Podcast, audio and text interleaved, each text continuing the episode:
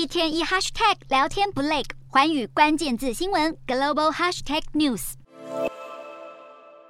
二零二三年听到首相讲出这句话，讨厌数学的英国学生们想必是叫苦连天。听到这句，或许可以稍微松口气。但苏纳克这么重视数学，其实是有原因。由于数学并非必修课，所以目前十六岁到十九岁的学生中，只有一半的人有修读数学。而早就脱离校园的大人，当年所学可能已还给老师了。约八百万名成年人计算能力为小学程度。倒是苏纳克的祖籍印度，在刻板印象中，数学能力似乎很不错。看来也不是每个印度人。都有超强的数字敏感力，不过当地确实很注重数理教育。当我们在背九九乘法表时，他们已在背十九乘十九乘法表，而且注重心算，很会玩数字游戏。印度在传统上相当尊敬工程师、科学家、金融和数理方面的工作者，更把十二月二十二日定为国家数学日，九月十五日更是国家工程师节。在这样推崇数理的环境下，印度孕育出许多优秀的工程师等，像是 Google、Adobe、微软、IBM 等科技巨擘的现任或前任高层都是印度人。其实别说美国，身为印度裔又是金融背景出身的英国首相，现在要把数理纳入教育核心目标，只是以二零二一年来说，英格兰公立学校的数学老师仅三万五千七百七十一人，比英文和自然科学老师还要少。因此，如何解决师资短缺将是一大问题。